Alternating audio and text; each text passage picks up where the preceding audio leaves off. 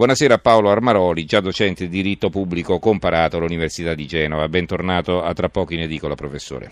Buonasera, dottor allora, Partiamo dal sistema elettorale, un tema che, diciamo, no, lo sappiamo, non appassiona il grande pubblico, eh, però guardate che presto si andrà a votare e, e in Parlamento e anche fuori sono incominciate proprio le grandi manovre per decidere con quale legge voteremo. Nessuno proporrà il sistema francese, però ah, oltretutto adesso il pendolo oscilla dalla parte del, proporzionale, ma comunque alla luce di quel che abbiamo visto le chiedo quali sono i pro e i contro del sistema francese, professore. Ma, eh, veramente qui abbiamo avuto una rivoluzione in Francia, perché eh, le due colonne portanti della Quinta Repubblica, i due partiti che hanno fatto la storia, e cioè sia i, i gollisti e sia i socialisti eh, in questa prova eh, elettorale per l'elezione del Presidente della Repubblica si sono, non dico squagliati, ma insomma si sono ridimensionati in maniera incredibile. E la, la cosa paradossale, eh, non è la patria di Pirandello la Francia, ma in questo caso sì, la cosa paradossale è che il pendolo, probabilmente anche per le elezioni legislative di qui a poco, il pendolo non oscillerà più tra i due maggiori partiti, ma avremo un centro che dominerà, un centro che lo chiamerei de Gasperiano. Ma eh, qual è il paradosso? Che nel sistema maggioritario, sia che sia francese, cioè col ballottaggio, sia che sia inglese, cioè col turno unico, eh, noi abbiamo l'alternanza al potere. Qui invece abbiamo un, eh, un, una coalizione di centro che, eh, che è invece la caratteristica tipica dei sistemi proporzionali.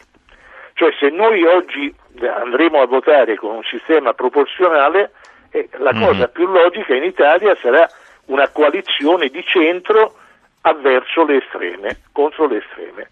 Questa quindi è la prima lezione che possiamo fare. Poi c'è una lezione che mi ha messo lei una pulce nell'orecchio, dottor Mensurati, cioè il correre eh, car- sul caso sì. del vincitore. Ecco, io vedo che per esempio Renzi, che è un po' il lord protettore del governo in carica, del governo Gentiloni, o se vogliamo il, governo, il Presidente del Consiglio Ombra, no? che ora eh, istituirà una cabina di regia per vedere quello che il governo può fare, non può fare, che deve fare mm-hmm. e mhm. che non deve fare. Bene, eh, tutti sono per Macron, eh, io mi auguro che anche Macron sia, eh, eh, ricambi questo entusiasmo per l'Italia e non mi pare subito di primo acchito perché eh, Macron subito guarda la Germania, quindi lui è europeista, eh, c'è stato l'inno alla gioia di Beethoven, che eh sì. è l'inno de, dell'Europa, eccetera. L'ha fatto suonare prima Europa, della Marsigliese, poi tra l'altro. Sì, prima della Marsigliese, ma la sua Europa è l'asse franco-tedesco che mm-hmm, non piace che più di tanto l'Italia. all'Italia. Certo. Eh, dico, eh, Renzi per tre anni ha baccagliato, se mi, se mi è consentito questo termine romanesco, romanesco eh. proprio, eh. proprio con, con, l'Europa perché appunto restringe i cordoni della borsa e quant'altro, eccetera. Quindi la cosa strana è che, qual è? Che tutti siamo europeisti, ma ognuno eh, vede l'Europa per conto proprio. Mm-hmm. Quindi una cosa. L'altra cosa interessante, e, e mi riferisco a Macron, e beh, qui vale la, la battuta degli inglesi, no? E cioè il budino va assaggiato per sapere se è buono o cattivo. E, oggi come oggi Macron non dico che sia un'incognita, per carità, perché già il suo attivo, eh, già, ma insomma voglio dire, eh, che, che cosa Presidente farà? della mm. Repubblica mm. sarà e che cosa farà è, in mente Dei. Mm-hmm. Oggi come oggi non lo sappiamo, è un giovane di belle speranze, ha 39 anni, meno addirittura due anni meno eh, di Renzi, e certo, per carità, mm-hmm. eh, questo, questo, ricambio Senti, generazionale eh, forse Ecco, no, a proposito di questo, no, le voglio chiedere, eh, insomma, questo, questo, fatto che eh, il rinnovamento della classe dirigente, no? la Francia scommette su un uomo che ha meno di 40 anni certo. e ce lo ritroveremo al G7 di Taormina dove mi sono fatto un calcolo prima per curiosità, l'età media senza di lui è di 60 anni, con lui viene abbassata eh di poco a eh 57. Sì, eh sì, cioè è solo un caso o una curiosità, diciamo? Fra l'altro anche la Le Pen di anni ne ha 48, quindi anche lei era molto al di sotto della media no? di quelli che normalmente si confrontano. Eh. Sì, ma è, è, il mito del cambiamento, no? mm. eh, secondo me cambia molto il voltare pagina. No, siccome la crisi economica, insomma, un po' in tutti Quindi i paesi... questo Renzi ci aveva visto, no? la rottamazione, adesso arrivo io eh, che certo, sono giovane. Non c'è, non mm. c'è un... Beh, anche, anche, Grillo, voglio dire, no? Mm. Quando Grillo, con un salto logico veramente incredibile, dice noi non siamo un partito, siamo un non partito, Beh, vabbè, è un gioco di parole, ma questo gioco di parole molti, molti, molti italiani eh, ci hanno creduto, ora non so se ci crederanno ancora, insomma, no? mm-hmm. eh, per esempio si parla di Di Maio come eh, Presidente del Consiglio, se avesse i suffragi eh, beh, speriamo che i congiuntivi poi siano conformi al personaggio, insomma, mm-hmm. no? Senta, poi eh, un altro aspetto interessante, no? Sarkozy ha ridotto il mandato presidenziale da 7 a 5 certo. anni facendolo coincidere con le elezioni presidenziali, sì, sì. Le elezioni presidenziali con il rinnovo del, delle Camere. Ecco, è stata una scelta indovinata questa? Eh, direi senz'altro di sì, perché, eh, perché, è stata fatta questa riforma eh, elettorale diversi anni fa? Proprio perché abbiamo avuto due episodi, due o tre episodi di coabitazione cioè eh, eh, praticamente un Presidente della Repubblica di un colore con una maggioranza parlamentare di un colore diverso, se non addirittura opposto. E questo comportava dei problemi, e cioè perché eh, da, da semipresidenziale il sistema eh, eh, francese evolveva o involveva a seconda dei punti di vista il sistema semiparlamentare cioè con un Presidente della Repubblica meno forte eh, di un De Gaulle, per esempio, ma anche di, di, della maggior parte dei suoi successori. D'altra parte ricordo che quando fu istituita la Quinta Repubblica nel 58, poi con la riforma del 62, con l'elezione popolare diretta del capo dello Stato, eh, i socialisti dissero, dice questo è un colpo di Stato permanente, questo è un vestito fatto su misura di De Gaulle. Poi quando Mitterrand vinse eh, le elezioni presidenziali, allora tutto a posto, eh, tutto a posto e tutto in ordine. No? Mm. Eh, oggi praticamente tutti i partiti si sono conciliati con le istituzioni della Quinta Repubblica, anche se ovviamente la Le Pen eh, ci lascia le penne, perché evidentemente con un sistema eh, maggioritario sia eh, per, sia per le, le elezioni legislative, ma sia anche per, cioè praticamente è, già un miracolo secondo me che la Le Pen abbia ottenuto quel risultato, circa il 35%, perché praticamente tutti quanti gli altri partiti, eccetto Malenchon, eccetto la, l'estrema sinistra si sono subito schierati contro. Eh, per, mm, con, mm. contro no, questo è il problema che poi la Le Pen eh, che ha eh, raccolto 10 milioni e 600 mila voti certo. Eh, eh, rischia di sì, andare rischia in Parlamento di, con due o tre deputati sì, insomma. Sì, eh. Beh, ma guardi, questo è successo per esempio in Inghilterra in Inghilterra i liberali che hanno avuto sempre diversi milioni di voti eh, eh, avevano 12, 10, 12, mm-hmm. 14 eh, membri alla Camera dei Comuni soltanto, avendo poco meno dei laburisti mm-hmm. o mhm. dei conservatori, insomma.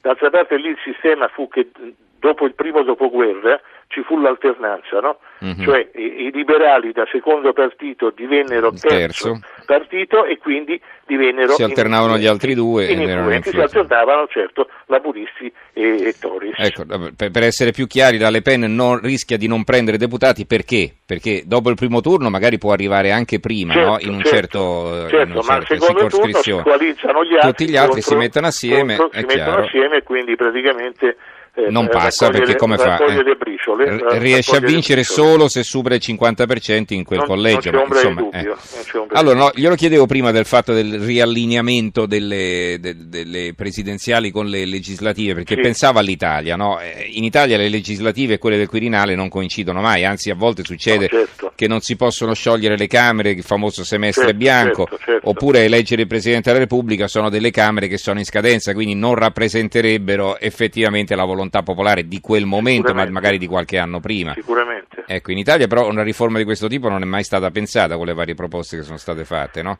Ma guardi, ehm, per la verità, fin dalle prime legislature ci furono tentativi di nuova repubblica, eccetera, eccetera, elezione popolare diretta del capo dello Stato, eccetera, ma mm. mi ricordo, una, mi ricordo una, un'idea eh, ingegnosa, come sempre, di Giulio Andreotti, dice, beh vabbè, se dopo i primi sei scrutini il Parlamento in seduta comune non riesce a eleggere il capo dello Stato, ci saranno le elezioni popolari, l'elezione popolare diretta. Evidentemente entro il sesto scrutinio avrebbero sicuramente avrebbe, trovato un nome. Sicuramente trovato cioè, non sia mai chissà che ci votano come Presidente della Repubblica. ecco, eh. ricordo questa, questa cosa eh, ingegnosa, simpatica di Andreotti. E dunque, eh, va bene, abbiamo due telefonate in linea, oggi come detto andiamo di corsa, ma insomma andremo avanti ancora per un quarto d'ora, 20 minuti. Allora, eh, Nuccio da Monza, buonasera Nuccio. Buonasera a questa bellissima sempre trasmissione. Grazie. La mia domanda su Macron è questa al professore in linea.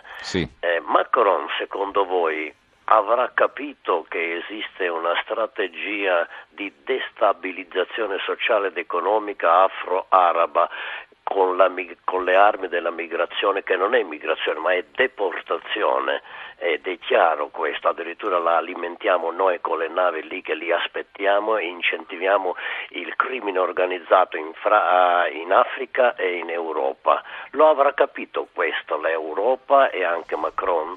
La Brexit credo di sì. Grazie, Grazie. Nuccio. Eh, ricordo che nel dibattito, perché l'ho seguito con la Le Pen, la Le Pen eh, parlava di chiusura delle frontiere, lui diceva che non era la soluzione, che eh, l'Europa, deve, l'Europa e la Francia in primo luogo deve mantenere fede al, suo spirito originario che è quello dell'accoglienza. Poi cosa questo voglia dire eh, in soldoni adesso che ha vinto soprattutto, insomma c'è da vedere che cosa farà. Non so, professore Maroli, se lei vuole aggiungere. Beh, no, eh, c'è molta sensibilità in Francia a questo tema perché, come, come è notorio, eh, la Francia ha avuto molte colonie e quindi eh, molte, molti immigrati sono in Francia e la, cosa preoccupante anche a fini diciamo, di terrorismo sono le, i quartieri periferici, le periferie dove ci sono sì. alte concentrazioni di immigrati, per carità ci sono persone degnissime, persone che lavorano, producono e quindi sono benvenute eccetera, ma ci sono ovviamente ci sono sacche di criminalità e addirittura sacche di terrorismo, abbiamo visto eh, che vari episodi eccetera, quindi penso che eh, le istituzioni francesi, a cominciare dal Presidente della Repubblica, siano sensibili a, a risolvere in qualche modo o, o di, di controllare quantomeno questo fenomeno che è particolarmente inquietante. Allora, eh, Ivan scrive: I commentatori che presentano Macron come nuovo sono in malafede visto che è stato ministro dell'economia nel governo socialista di Valls. Ergo è un furbo camaleonte. Beh, diciamo nuovo perché il suo partito è nuovo, questo è fuori discussione che, che, sia uno totalmente estraneo alla politica, sappiamo che non è così e in questo il nostro ascoltatore ha ragione, però il suo movimento è assolutamente nuovo e anche da questo nascono eh, diciamo, la curiosità o le perplessità a seconda dei punti di vista per capire cosa farà, perché non si sa su quali uomini poi poggerà lui per la costruzione per esempio del suo governo. Allora Rino da Chieti, il vizio di saltare sul carro del vincitore fa buttare la maschera ai nostri politici, tutti con Macron, da Renzi a Berlusconi, si vede che ormai non c'è differenza dentro l'establishment che ha gestito la politica nazionale negli ultimi decenni, peccato che a farne le spese siano sempre le classi sociali più povere che non hanno più chi li difende. Anche il presidente Mattarella ha stimolato la politica a prendersi cura di chi ha bisogno, ma il suo messaggio è rimasto senza risposta. Un altro ascoltatore, firmatevi, ve lo dico sempre, le altre nazioni sono capaci di votare lo fanno, noi in Italia ancora non siamo capaci di accordarci su una decente legge elettorale eh, Giorgio da Belluno, secondo me Macron non serve che faccia un nuovo partito perché è già arrivato dalla Merkel e di sicuro per gli elogiatori politici nostrani di oggi che si arrampicano sul carro del vincitore domani verranno buttati giù a calci. Davide, che è uno studente milanese, eh, il eh, sistema maggioritario alla francese in Italia potrebbe dare una maggioranza stabile, il ballottaggio nei collegi favorirebbe solo i 5 Stelle come nelle comunali a Roma e a Torino. Allora, una risposta intanto anche eh, eh, professore, questa domanda mi sembra interessante di, di questo ragazzo. Cioè, se noi calassimo il sistema elettorale francese qui in Italia, cosa assolutamente improbabile perché non lo faranno mai, eh, che, chi, chi, se ne avvanteggerebbe secondo lei? Ma è difficile dire perché noi non abbiamo oggi, cioè abbiamo avuto dal, eh, dal, eh, da quando Berlusconi ha vinto le elezioni, diciamo, e quindi per quasi un ventennio abbiamo avuto un sostanziale bipolarismo e quindi col bipolarismo un sistema elettorale francese, parlo ovviamente per le legislative, per il Parlamento, evidentemente stabilizzerebbe ancora di più il bipolarismo. Mm-hmm. Oggi in Italia abbiamo tre poli e allora che cosa potrebbe succedere se noi avessimo dei, dei, collegi uninominali a doppio turno, come d'altra parte noi avevamo ai tempi dello Statuto Albertino per tanto tempo, dal, 1900, eh, dal 1848 fino al, mm, eh, fino al 1919, dove abbiamo poi introdotto la proporzionale. Ecco, eh, con tre poli che cosa potrebbe, dovrebbe succedere? Dovrebbe succedere evidentemente che due poli eh, si, si, coalizzano contro il terzo mm-hmm. e, e, che, che eh, in questo caso eh, sarebbero i 5 Stelle a essere penalizzati perché cioè farebbero la fine della Le Pen, dice fanno. Fanno, mm. Eh, stanno bene con se stessi, non fanno alleanze e quindi gli altri due poli potrebbero avere per evitare di fargli grande... avere parecchi per, seggi, no? certo, si alleerebbero. Eh. Certo, certo, certo, certo, certo, una cosa di questo genere. Eh, c'era un'altra cosa che mi, mi premeva sì. rispetto al primo ascoltatore, sì. Ah sì, dunque noi assistiamo, un fenomeno molto interessante, a un'accelerazione della storia alla quale non eravamo abituati, cioè che un partito formato un anno fa un tizio, un, un giovanetto di, eh, di, 37 anni, di 38 anni l'anno scorso, che fonda un partito e questo partito esprime il Presidente della Repubblica appunto dopo un anno, è una cosa che io credo nella storia non abbiamo esempi mm-hmm. eh, di questo genere. Sì, possiamo Beh, abbiamo Berlusconi che ha vinto. Eh. No, possiamo citare, ma d'altro fine, eh, Cesare, Veni, Vici, ci dobbiamo, Vici.